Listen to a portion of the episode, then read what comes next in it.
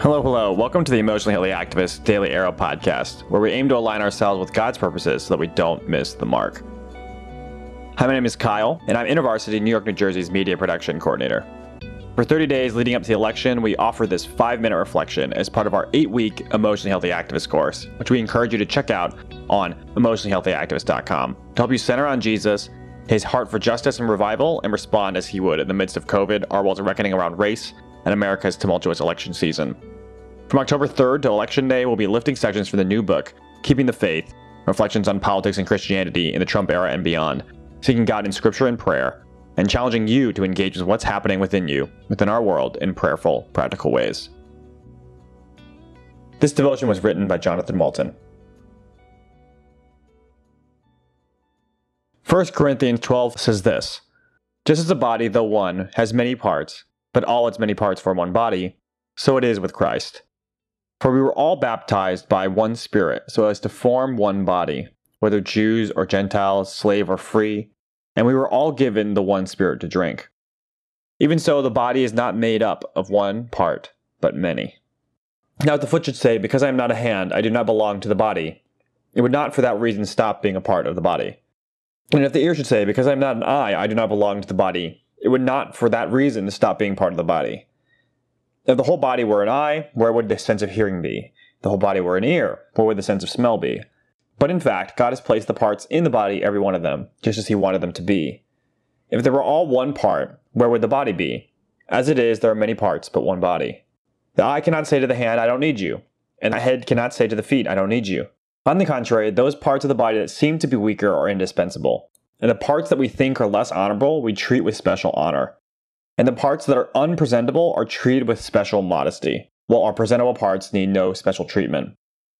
But God has put the body together, giving greater honor to the parts that lacked it, so there should be no division in the body, but that its parts should have no equal concern for each other. If one part suffers, every part suffers with it. If one part is honored, every part rejoices with it. Now you are the body of Christ, and each one of you is a part of it. When I encounter this passage, I feel elevated and centered by God. As someone whose people have experienced racial violence and discrimination because of racism, even before we reach these shores, the thought of being honored by God because we have been so dishonored by the world is profoundly affirming. Therefore, when my experiences in church, particularly after instances of police brutality, do not reflect the same importance of my people to and in the body of Christ, I feel a deep sense of grief and sadness. Most hurtful is what Pastor Rasool Berry so powerfully explains in his essay, the Promise and Perils to Critical Race Theory, in the anthology Keeping the Faith. In the wake of the Black Lives Matter movement, and especially the high publicized and documented murders of Breonna Taylor, Ahmaud Arbery, and George Floyd, instead of collective holy discontent, there are questions and accusations.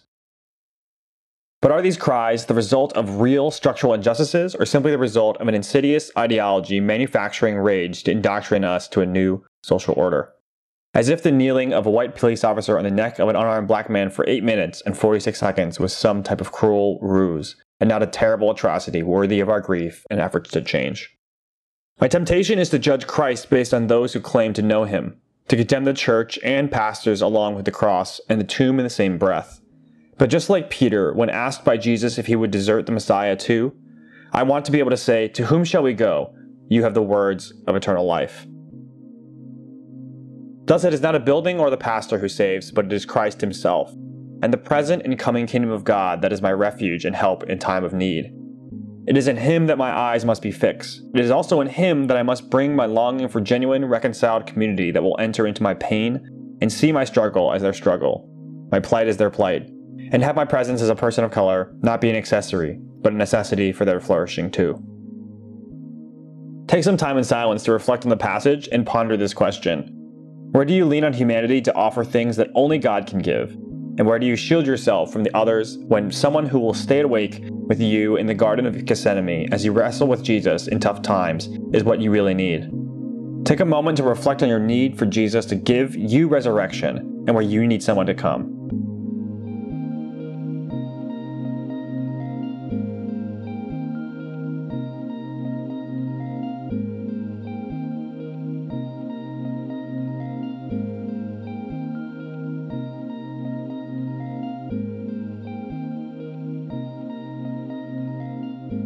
The God of all comfort, who comforts those who mourn and lifts us out of the pit, come to you in strength, grace, and power to raise you up for this day. And may the one who knows all that we need and can provide it send his ministers of reconciliation to hold our arms up so the waters of racism and oppression don't overtake you and those you love. Amen.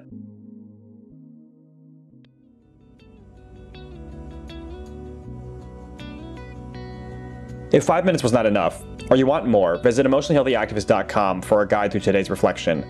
This podcast is part of a larger eight part course to develop leaders with the character and capacity to meet and lead in the midst of life's most difficult moments with Christ at the center.